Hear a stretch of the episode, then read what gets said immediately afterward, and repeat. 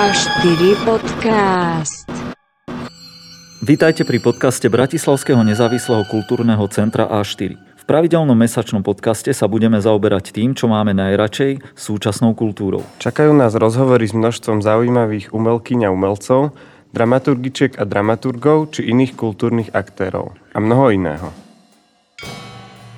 Septembrovej epizóde podcastu sme sa rozprávali s Willom Gatrim, Pion Bešo a Markom Loketom z Gamelánového ansámblu Nisnach o ich tvorbe, pozadí a Gamelánovej hudbe všeobecne a s tajvanskou producentkou Miuko Miuko a jej vizuálnym spolupracovníkom z kolektívu Naxcore o ich audiovizuálnej show, ktorá v A4 prebehla v lete.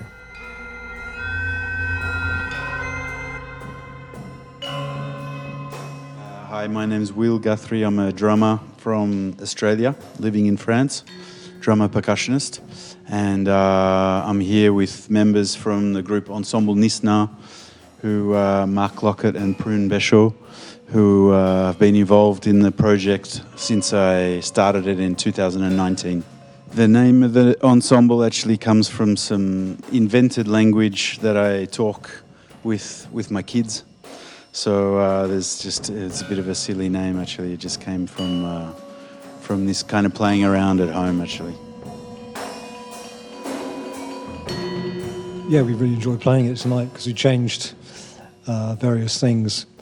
Quite often we we change the uh, the set from one uh, from one show to another, and um, we made quite a few changes this evening, which we weren't exactly rehearsed, a bit spontaneous, but um, it felt good, felt very fresh. Yeah, part of part of the group. A big part of the music is trying to keep it fresh for ourselves. So um, the the compositions are kind of a framework for improvisation and also different ways of interacting with the different within the different musicians. So and tonight we kind of changed up more stuff than usual. So was, it was uh, a really nice concert for us, for me anyway.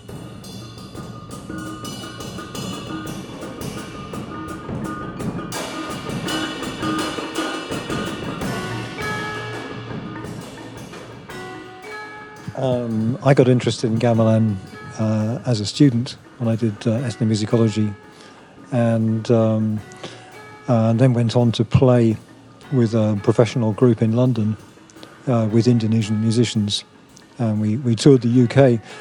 And uh, as well as doing concerts, we did um, we introduced uh, people to the to the instruments through workshops, and and I realised that it the gamelan was an incredible vehicle for teaching for teaching music as a way into music because the instruments themselves are not difficult to play. Uh, there isn't very much technique. Well, most of them you can you know you can pick you can pick it up after a after an hour or two, and um, it's just got extraordinary potential for um, uh, f- for teaching music, for introduction to music, uh, community music, people making music who don't necessarily have any advanced instrumental skills but are very keen to uh, uh, experiment. So that's that's my that's my interest in in the gamelan. Really, it's a, it's again it's the human aspect of it which is the most interesting.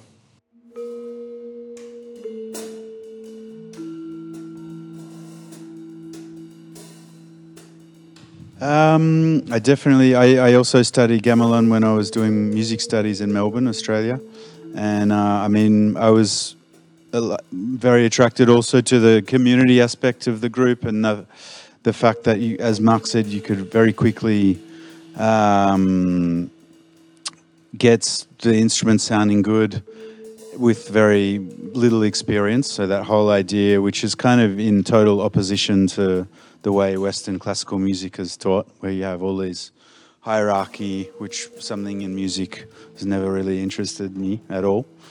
And uh, I stayed away from Western classical music as much as possible throughout all my studies. And uh, I ended up, you know, doing jazz and African music and different things, but I was also really turned off by that idea of having a conductor in front of an orchestra and everyone had to follow that person. But uh, for me, but the main attraction to these instruments is the sound. I'm absolutely in love. I, when I, the first time I heard gamelan and the gongs, I completely was just completely seduced, um, and still am. There's still an element where every time, even when we play, you know, the first time someone plays the gong, or especially these instruments, the genders and the slenthum, which have a really warm, rich sound. For me, it's just completely resonates, and it's it's uh, it's it's sounds that I'm absolutely in love with. And then as as a percussionist and a drummer, looking for different sounds and different ways to use percussion and you know resonating metals and instruments that that I've used for a long time anyway in my own practice as a as solo or with other musicians. You know, I've, I've been using different types of gongs and metal for a long time, so it kind of made sense also to come back or go further with the gamelan. I only did very basic studies of gamelan when I was at university, so this group is also a way to kind of like um, discover new things with the instruments and make a link with the music that I've been working on for the last sort of 20 years. So, um, yeah.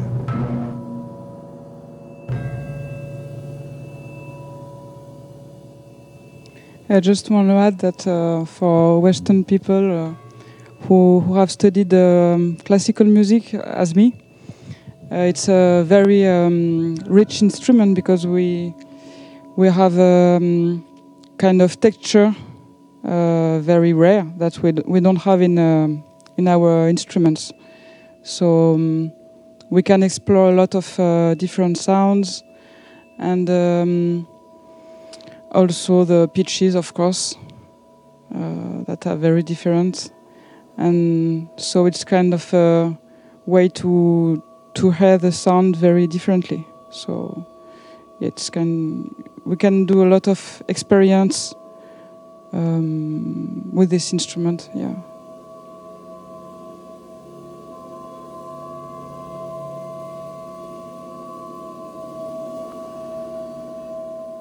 you could say gamelan music is very democratic because you have all these different levels, but you, as Prune said, you need everyone to make it all happen.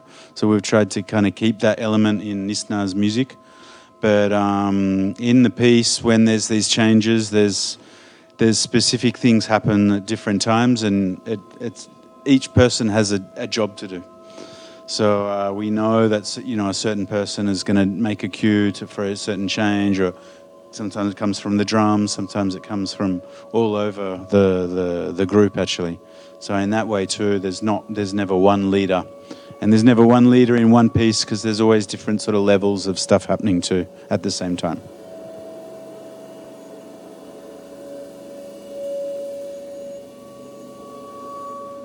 I think it's a kind of uh, a balance. Uh, the pieces are composed in a way because uh, we have a kind of stru- structures, and so we we do do them, but we have to invent them uh, each time, and that's a kind of challenge because we are ten, so um, we have to find a way to to improvise the the music each time. So it's also improvised. It's kind of uh, I d- I d- I cannot give a number, but it's yeah both. Yeah. It's um, uh, it's very um, it's very interesting to to change things, um, and the uh, the element of improvisation is something that is part of gamelan music anyway, uh, because it relies very much on listening and interaction.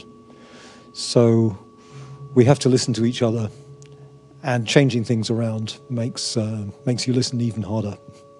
Keeps you on your toes, as they say.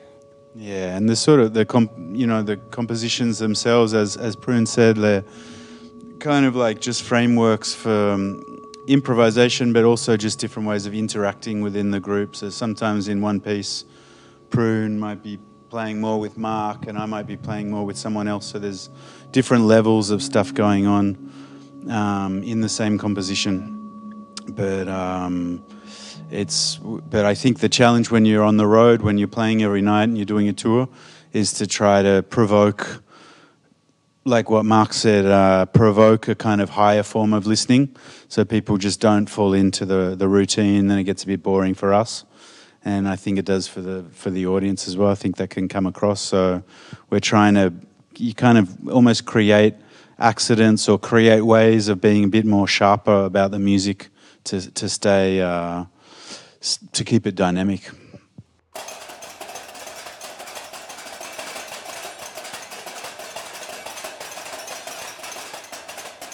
Yeah, I mean, I wouldn't want to generalize because there's, you know, I, I know many different types of musicians in, or I've met many different types of musicians in Indonesia, and you know, to be honest, um, we were invited to play at the Jogjakarta Gamelan International Gamelan Festival, but it was in during COVID, so it was all online, and uh, and that we were in a context of mainly other traditional people playing traditional gamelan music, mainly from Java and um, they really they really liked it. They really appreciated the music. Indonesia is an incredibly open um, place for music, um, so I don't think they were particularly surprised or shocked by what we're doing with gamelan. But you know, I, I would never want to generalize about that either because you know I know a lot of younger musicians who are more in the noise improv scene, and for them they're not interested in gamelan at all. You know, gamelan is the for them the equivalent of an orchestra, like for us here, and you know, they're into grindcore and noise. So you know, they wouldn't touch gamelan with a six foot pole. So I, I don't think it's you know we can't sort of say that everyone, not everyone playing music is there's it's incredibly rich place musically, and there's a whole lot of different stuffs and st- styles, and gamelan is used in many different styles and contexts, social contexts and religious contexts, and all kinds of uh, different cultural events. So um, you know, it's uh, it's very rich environment for music. Um, but yeah, the people, my the the Indonesians that I know who have seen the group, they, I mean, they said they liked it. They wouldn't say they're too polite to say they wouldn't like it either.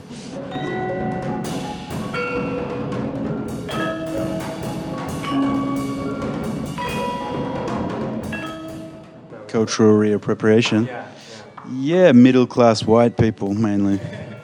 Yeah, who are who are once again trying to think for the others.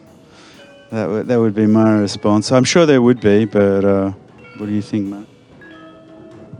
Uh, my experience of working with Javanese and Balinese musicians is they're very open, they're very open-minded, and they're um, usually very interested in um, um, what Western musicians are doing with the instruments. No, I've never felt any kind of sense of um, uh, cultural appropriation in in the works I've done, and I've been doing kind of uh, experimental music for gamelan for a, for a long time.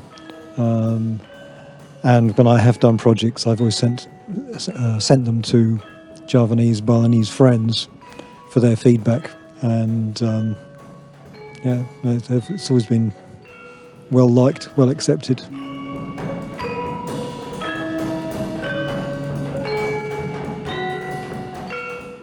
For me, it's the gongs and this instrument, which is called the slenthum. These are my uh, all-time favorites. I hear the gamelan as, ju- as just one single instrument, so I like it.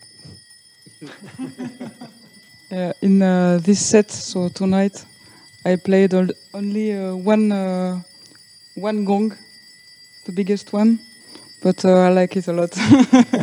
only yeah, just a few times. But uh, it's the same. I think the the whole instrument is like one, so it's it's hard to answer to this question. Yeah. Well, in, in a sense, um, if you think of a, of a piano as having all these notes in different octaves, um, uh, the gamelan is, is like that. So to say if you like one instrument more than another, it's like saying, I like this octave of the piano more than another octave. I do. I like the lower octave. Oh,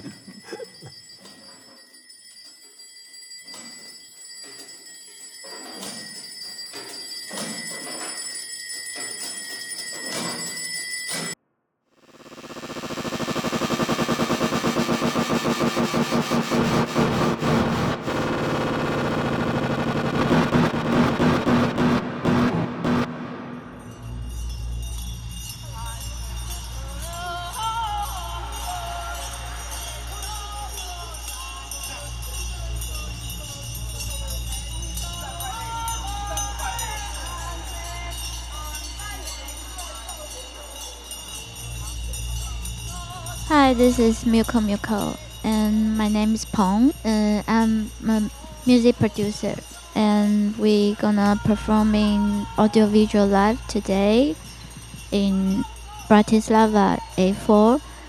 I'm E, and uh, also known as uh, Ai, and I'm the director of uh, the new, Be- new media art uh, collective, uh, NAXS Corp. And we we gonna perform in tonight. Our project name is called Invisible General. It's our debut in Bratislava tonight. It's a whole new live set and including some of my past work Ghost Island.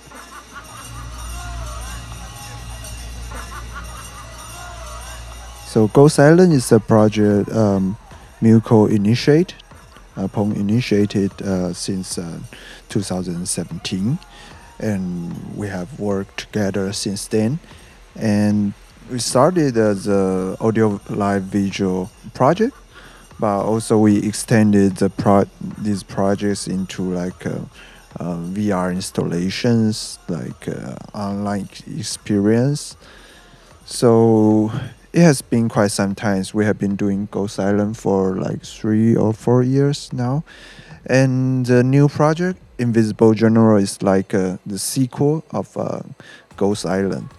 So there's um, actually um, all started from Pong's um, dreams and story, her writings, and yeah. Yes, um, because we are from Taiwan, and Taiwan is so many temples around the neighborhood, and I was uh, grew up by the temple, so the temple let us feel like uh, very close, like neighbors, and so we decide when when my music release out, then we decide to like a very organic 3D scan. We just use phone to 3D scan Taiwan street and temples, and we made the virtual world. So we started the audio audio visual project, and yeah, we think we can present Taiwan's view or the sounds vibe to to all the people.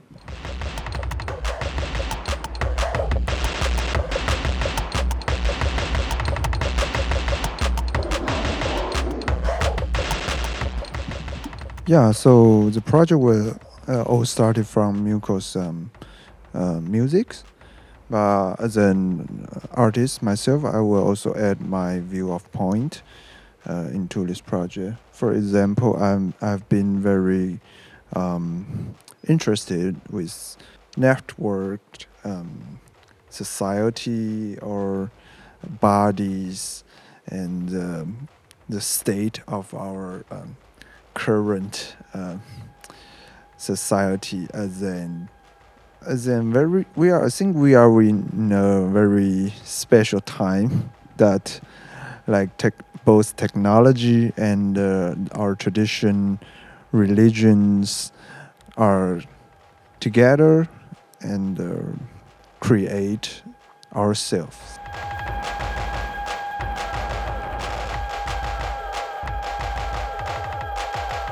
I want to create the whole story and talk about where we from, where we from Taiwan and the Taiwan sounds in our neighborhood and the sounds from Taiwan. I want to present like this.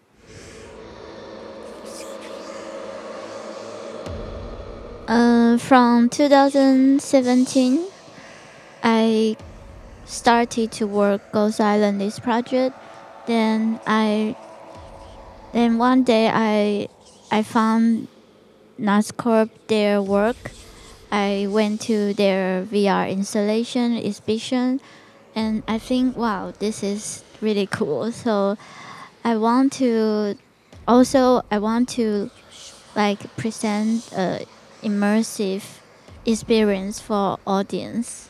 So yeah, we try to create together. So we are like a long collaboration, long terms collaboration from 2017 until here until this year. And also we during the COVID situation from 2020 to 2022, these two years we also create uh, some online project with another uh, Europe European festival like uh, Festival and Ensemble Ensemble Festival and Berlin's HÖR Radio. Yeah, we yeah we build together and work together. So yeah, it's like very long term collaboration together.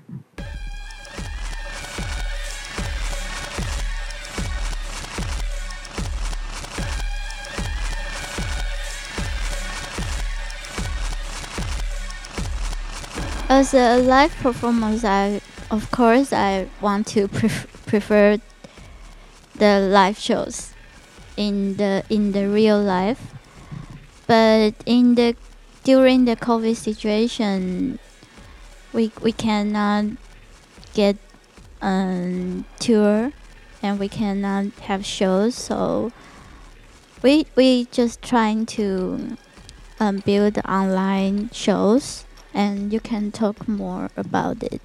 So I, I think uh, no matter what formats we are presenting our works, we always want to um, create an immersive experience for our audience. And we always say like we want to create a experience like walking into a temple, walking into a mountain for for our audience, no matter they are um, in a, live house, in a club, in a in the VR, uh, or just uh, an online environment. So that's what we always want to um, bring for for the audience.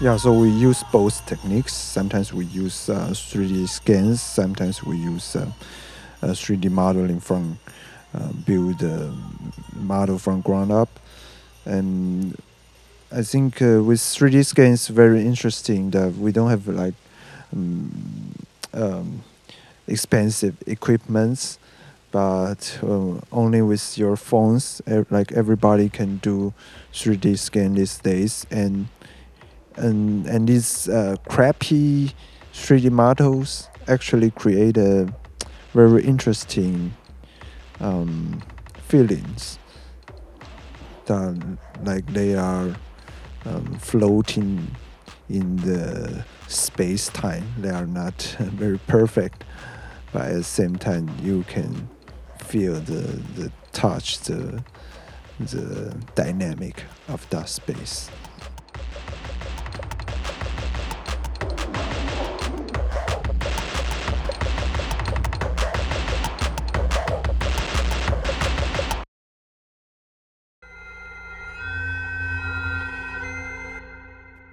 Tvorbu podcastu z verejných zdrojov podporil Fond na podporu umenia a nadácia mesta Bratislavy.